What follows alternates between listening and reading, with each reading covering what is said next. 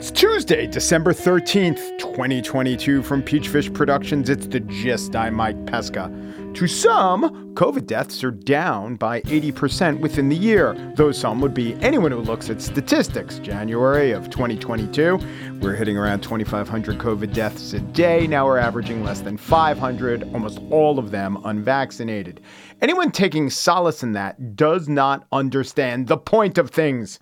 The point is that solace is for suckers and catastrophe is cool. The continuous growing threat of this quote unquote triple demic with COVID, the flu, and RSV all at once. The triple demic is the murder hornet of bomb cyclones. It's going around now, a branded exercise in Armageddon. See, COVID is deadly, it's unprecedented, it was a decimator of society. But we can't just say, oh, COVID's abating. That's a good thing. In its place, we shove the flu. The flu was once the control group, as in COVID. Is it really that much worse than the flu? And yes, it was that much worse. But now we simply count the flu along with the third ill that makes up the triple demic respiratory syncytial virus in this new concoction, this triple demic. It sounds three times as bad as COVID. COVID is just a part of it. But in fact, COVID is much worse than the other two. So it's a little like if a town jailed the town murderer, but the town card cheat and the town drunk were still on the loose. And then it started nailing up all these wanted posters. Wanted, drunken, cheating murder ring besetting our town. RSV has been around for years, in fact, decades, centuries. It can cause mortality, to babies in low income countries. A very disturbing report out of Zambia shows that more infants than were previously thought died of RSV, about 50 babies a year, most of whom didn't get treatment and were younger than three months old in Zambia. So you still might get a nasty cough. You still might get a very bad cold, as we have since people gathered in civilizations. We're taking that old COVID is going to kill you message, which was a necessary message at the time, and simply filling two thirds of it with some flu and a little more RSV. Nasty stuff. Stuff I wouldn't wish on my worst enemy if my worst enemy had arranged a play date with my kid. But other than that, we could cool it on all the demics. Epidemics mean something. Pandemics are widespread versions of that. Triple demics? Unless it's espresso with a shot of triple sec and tonic, please rein it in, folks. Between the exaggeration, inaccuracy, attention seeking, and dread, it's a veritable quadastrophe of fear. On the show today, I shall spiel about the one glowing bright spot in the otherwise moribund economy. But first, Nina Totenberg is not only a 40 year plus veteran of covering the Supreme Court, but she's also a person whose life has intersected with the court in ways beyond simply the professional. Her new memoir is Dinners with Ruth, a memoir of friendship. In it, she writes about her decades long bond with Ruth Bader Ginsburg. The first half of my conversation with NPR's Nina Totenberg up next.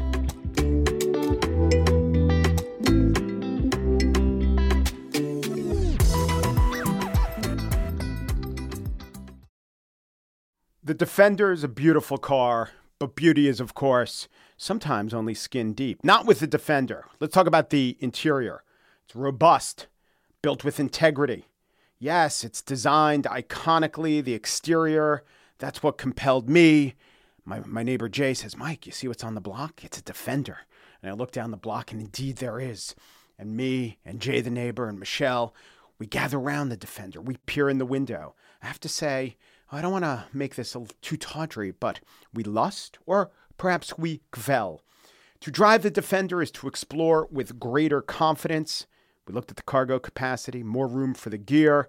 There's really a wide range of adventures. The Defender family features the two door Defender 90, the Defender 110, and the Defender 130, which seats up to eight Push what's possible with a vehicle made to go further. The Defender 110. Learn more at LandRoverUSA.com slash Defender. On the front page of her new book, memoir, Dinners with Ruth, a memoir on the power of friendships, Nina Totenberg is identified as NPR legal affairs correspondent. I would say it's maybe more accurate to say NPR is, oh, you know, that place that employs Nina Totenberg. When I worked there for over a decade, colleagues like Nina were exactly the kind of people who made me extremely proud. And I have to say, rediscovering some of the stories of Nina's uh, time and friendship with Linda Wertheimer, Cokie Roberts, many of the other NPR employees gave me a shiver of excitement. And then reading about her friendship with Ruth Bader Ginsburg gave me, I guess, a little bit of pride, what the Jews might call nachas. Nina, welcome, welcome to the gist. Pesca? How do you know that? my mom's my mom's a catser. That's why. Ah. See, I code switch as uh, the name of the mm-hmm. NPR podcast would have it. So I and you have said in you've documented this in the book in many interviews. The first time you met uh, Ruth Bader Ginsburg was over the phone when she was uh, a professor at Rutgers. An hour long conversation. She educated you. I actually want to jump ahead to when was the first time that you were aware that Ruth Bader Ginsburg was not just a friendly acquaintance, a valuable source, or someone for whom you maybe shared a mutual fondness, but a friend, a real friend. I think it was when her husband Marty asked me to write a letter um, that he was going to put in a book, which was letters from her friends for her 50th birthday. So that would have been, um, let's see, she would be, I guess, 89 now and um, 89 or 90 now. So that would have right. been 40 years ago. Yeah, around 1983 or so. Mm-hmm. Yeah. Yeah. And at that up to that point, did you was there something about your professional association that she wasn't yet on the Supreme Court that stopped you from saying from embracing the title or the status of friend, real friend, boon companion? Probably that she was such an amazingly smart person. I mean, and she was, you know, she was 11 years older than than than me, and she was very different from me in a lot of ways. And she was probably the, in terms of intellect, whether you agreed with her or not, in terms of intellect, I think she was probably the smartest person I knew at that point in my life. Mm-hmm. I mean, she never forgot anything. I don't think she had um, a photographic memory, but she never seemed to forget anything. And that was true really almost in the last days of her life. Her body was failing her, but her mind was not. Right. There's uh, many anecdotes like this, but one was the name Martin Sheen comes up. She liked him on The West Wing, and she says, "Oh, I think I saw him in his Broadway debut." And you said, "What was that?" And she remembered exactly what it was. Exactly. Yeah, it must have been roses.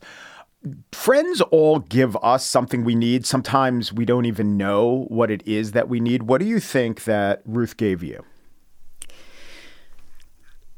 It's a very good question, Mike. I think she gave me, first of all, she was a, a wonderful translator of law when she was a lawyer, and I used to call her and she would explain things to me. And that went on for some time before she became a judge. But she was also a person who, even with her attainments then, was like me, very much an outsider with her nose pressed up against the glass wall. And what we were saying to the people we worked with uh, was, um, hey, guys, let us in. You know, women can do these jobs and we can do them as well or better than you can. And to have somebody of her quality and significantly older than me having those same experiences was really important. Mm. What do you think you gave her? Friendship you know, and I think over time she understood that I when she went became a justice, there was no way I could discuss her work with her. That was off bounds. And that was something that would have been true with any justice. And um, if you want to be friends with a justice and understand them more and enjoy their company, you understand you don't ask them about their current work. And what I think became clear to her was that I w- didn't want anything out of her. I didn't need her to preside at an event. I didn't need her. I just enjoyed her company. And over time, we became very warm friends. Now, she had a ton of warm friends, I have to say. Um, but she made each of us, I think, feel special. And in that last year of her life, we were special because she came to dinner at our house every Saturday for uh, something, I think 23 or 24 consecutive Saturdays um, before she died. Mm. Your husband was, well, how would you describe it? Part of her medical team? His doctor. Not her not her official medical team. He was her unofficial confidant. And then he she would as she got sick in those last couple of years of in her, of her life, she relied on him to be her I guess I wouldn't say translator as uh, somebody she wanted there at important moments. So when she went to Sloan Kettering to discuss her her surgery for lung cancer, she asked him to be with her and only her children and David. And interestingly, she asked her the her her marshal George Smith in New York, who had accompanied her zillions of times over the years in New York and occasionally in Washington. She asked him to come into the room and hear the discussion and. David participated in the discussion because she really trusted his medical judgment, and thereafter, he and her internist talked often about ways they could make her life better, um, make her be perhaps a bit more pain free, and that kind of thing. So, just as she was a very useful uh, explicator of legal arcana to you, your husband served a similar role when it came to medical information for her. He did. And, um, and they never included me in that, which was just as it should have been, because as she put it to me um, after that lung cancer surgery, she called me. Um, I was waiting to do a TV hit, and we were having a quick dinner that night. And she called me from the ICU with a chest tube in her, and she sat there and she said, and I answered the phone in in the restaurant, and she said, "Nina, I'm calling you because I wanted you to know that I didn't let David tell you anything because I didn't want you to be trapped between your friendship for me and your obligations as a reporter. Right, right. Because perhaps uniquely among uh, citizens of the world. The health of this person isn't just the health of a human or a health of a friend. It has enormous policy implications, and you really would have been trapped. Which gets me to a question about navigating the relationships, maintaining the warm relationship, but still navigating the professional aspects of it. Were there, did you just figure it out as it go went along, or were there actual discussions of this is inbounds, this is out of bounds, this is how I'm going to do it? You know, they really, for the most part, with one exception, were not discussions because the lines were pretty clear. It's not like covering Congress. Covering the court is like covering the Kremlin to some extent. They, what they do behind cl- closed doors stays behind closed doors, with the very famous exception in big time, biggest time of the abortion opinion um, last Do- term, right, the Dobbs, Dobbs. decision. Um, but part of the reason it was such a sensation as a story is that it broke all the rules, every one of them. And um, so we really didn't discuss it. And, uh, but I understood that, you know, if I knew medical stuff about her, I would feel very conflicted. So I didn't know medical stuff about her. I let David do his job with her and have his separate friendship with her about those things. And I kept the line. And she only once asked me not to ask her something. And I just said to her, I, Ruth, I can't do that. That's my job. And that was about her comments about uh, the danger of how upset she was about what Donald Trump was doing, which yeah. she, which she admitted she went uh, beyond the line lines that she knew existed. Yeah, she walked it back. She walked yeah, it back. Yeah. She she had given several interviews, it, seriatim, um, in which she had said very critical things about uh, Trump when he was a candidate for president. And um, it, within days, she realized she shouldn't have done that, which I, I really never have understood why she didn't understand at the time. Uh, why she did say those things, but I had a long scheduled interview with her that very week. And so I said to her, I'm going to be asking you about this, which was fairly frequent. I said that to her when I was going to interview her, whether it was in public or in private. And she said to me, Oh, oh, please don't please don't do that. And I said, I can't do that, Ruth. That's my job. And mm. she didn't argue with me. Maybe it was, I don't know, I'll just offer this opinion. In all your interactions, how many times did she ever really do something that she knew was wrong? Like, not just an opinion that might be overturned or take a stand she later reconsidered. She'd have to admit that this was wrong. And I don't know if how, how often that happened. Well, this is an odd thing, but she was fairly transparent for a Supreme Court justice, not only about her health when she she was would you know, release information about her health whenever she, something did go wrong, much more so than other members of the court did. They often didn't let the public know anything at all. Um, and she did occasionally make a, you know, some minor mistake in a legal document, you know, an opinion, a concurrence or something. And there were a couple of times I can remember where she actually changed the copy in an opinion because she said, and she would announce that she'd done that because mm-hmm. some detail had been wrong. In this case, I think she my my armchair psychology is that she was very conflicted, that she was really horrified by Trump as a candidate and thought subconsciously that she should let people know that. And then once she did that, she realized she had really screwed up. Yeah.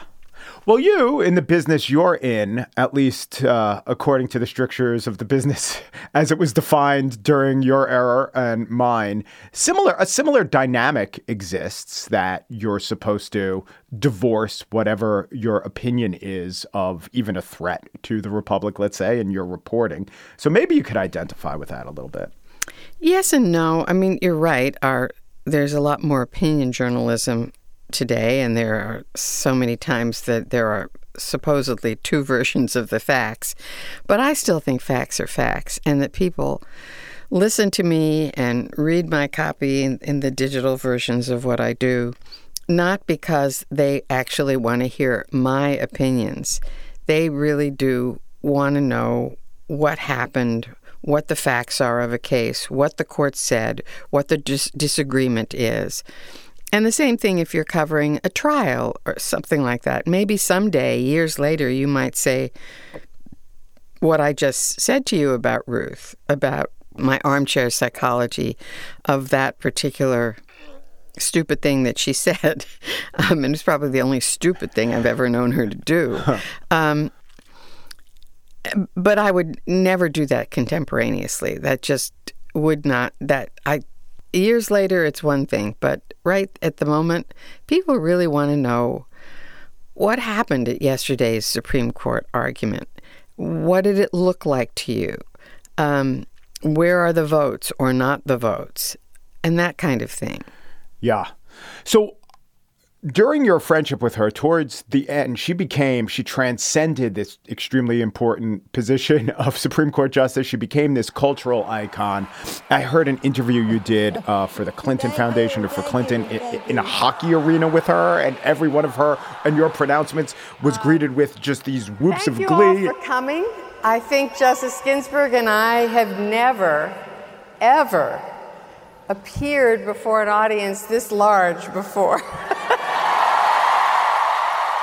You write about it in the book about navigating becoming the kind of celebrity who has to look straight ahead in an airport or else they'll never be able to get to their gate. But my question about this is would a Ruth Bader Ginsburg superfan, can such a person be said to really understand the essence of Ruth Bader Ginsburg if that same person loathes, let's say, Antonin Scalia or just bemoans court rulings that go against their preference? Well, they should be able to actually like Antonin Scalia if they ever had the chance to spend any time with him, which I luckily did. And I was I, I, I really, as a human being, I loved him. I just was crazy about him. He was a wonderful friend, and I miss him very much. Not as much as I miss Ruth because I was, you know, she was my friend for yet longer, but he was my friend for a long time. And I often didn't agree with him, and that was sort of irrelevant to me and to him. Thank God. So to channel a person who might say loathe Antonin Scalia, which I didn't, by the way, my family uh, ha- holds in high regard brilliant Italian Americans for some reason. That's just one thing we do.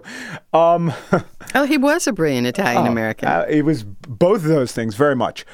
But I guess the uh, thinking goes, you know, when the stakes are this high, when something like the Republic is at stake, then it doesn't matter the personality of an individual. And there are different ways to argue against that sentiment. But one of them is, I don't know, maybe you don't think the stakes are that high, or maybe you think this is just part and parcel of what the Supreme Court does. And, and any time that you look at their rulings, you could argue yourself into thinking that it's all on the line. There's no time for niceties. How do you intellectually navigate, or did you confront? Your friendship with him, your friendship with Richard Perle, who, by the way, is a person that I've met and admire as well. So I did not become a reporter to put my views first and foremost. I became a reporter to put this perhaps too grandly to be a witness to history and to tell the public what I thought through my eyes what what is going on. And I think that the most difficult challenge to that is not somebody like Scalia, uh, but somebody m- like Donald Trump, who does make it a practice of not even shaving the truth, but telling lies and telling different lies that contradict each other sometimes. Um, amazingly. Most politicians are afraid to do that, and he got away with it. And that is the hardest challenge, I think. I fortunately never covered the White House. If you weren't a reporter or a journalist, what do you think you would do?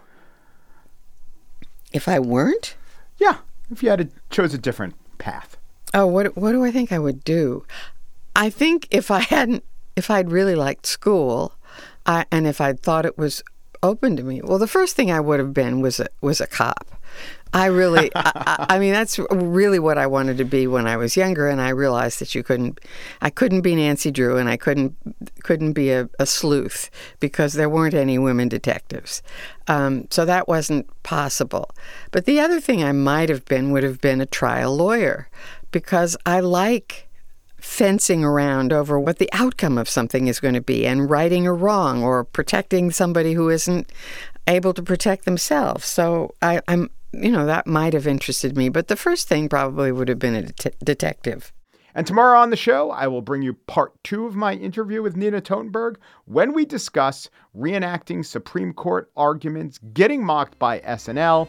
And then Nina asks, Can you shit a two way? And we'll try to figure out why she said that. The answer is not at all meretricious. That's tomorrow on The Gist.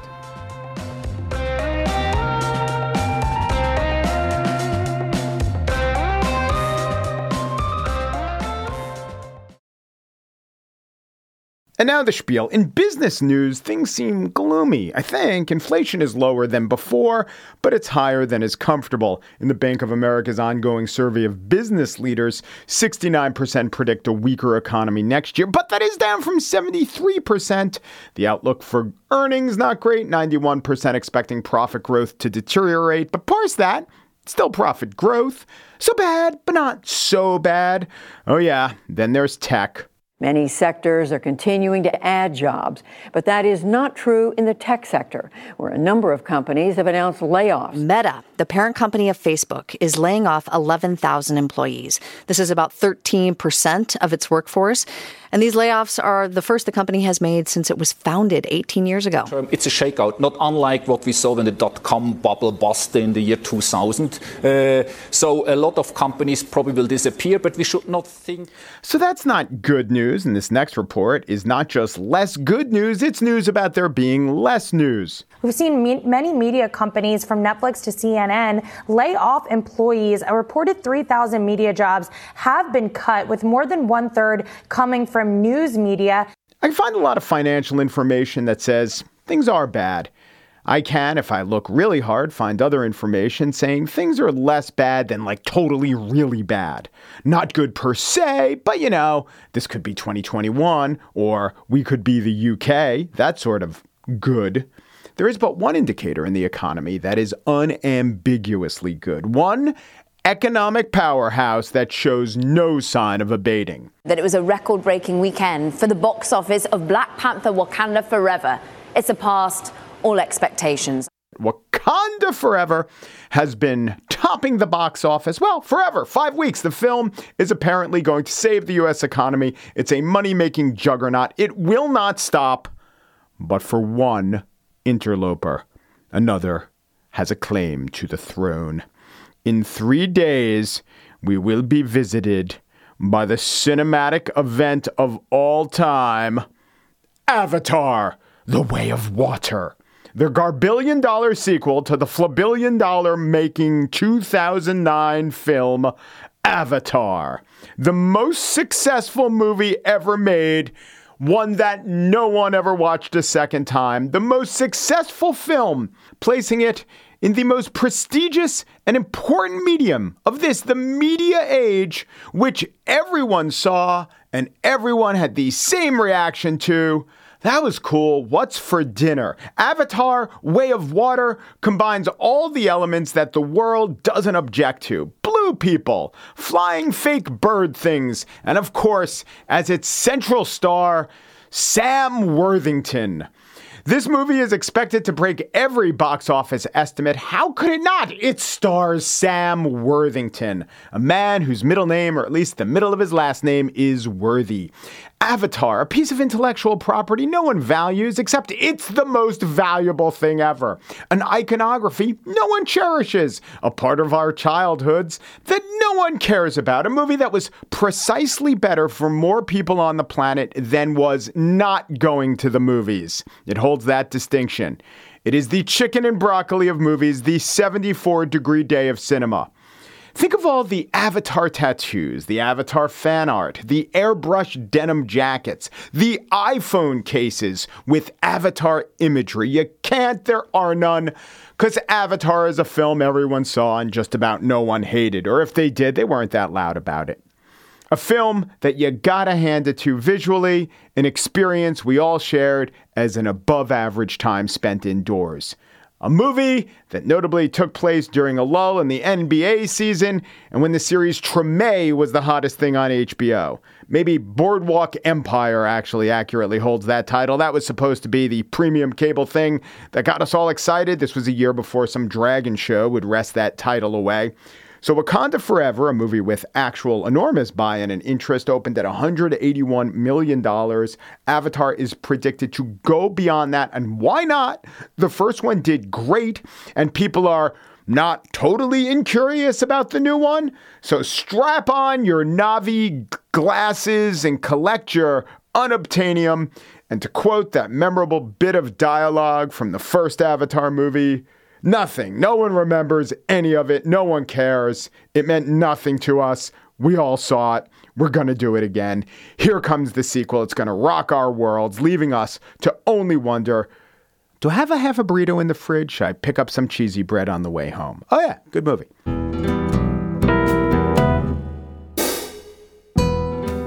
And that's it for today's show. The Gist was produced by the triple team, triple wonder force of Corey Wara, assistant producer, Joel Patterson, senior producer, and Michelle Pesca, COO of Peachfish Productions. The Gist is presented in collaboration with Libsyn's AdvertiseCast. For advertising inquiries, go to advertisecast.com slash the gist. Umpru, Gpru, Dupru, and thanks for listening. You cannot talk! One more word, and I will feed you to my children.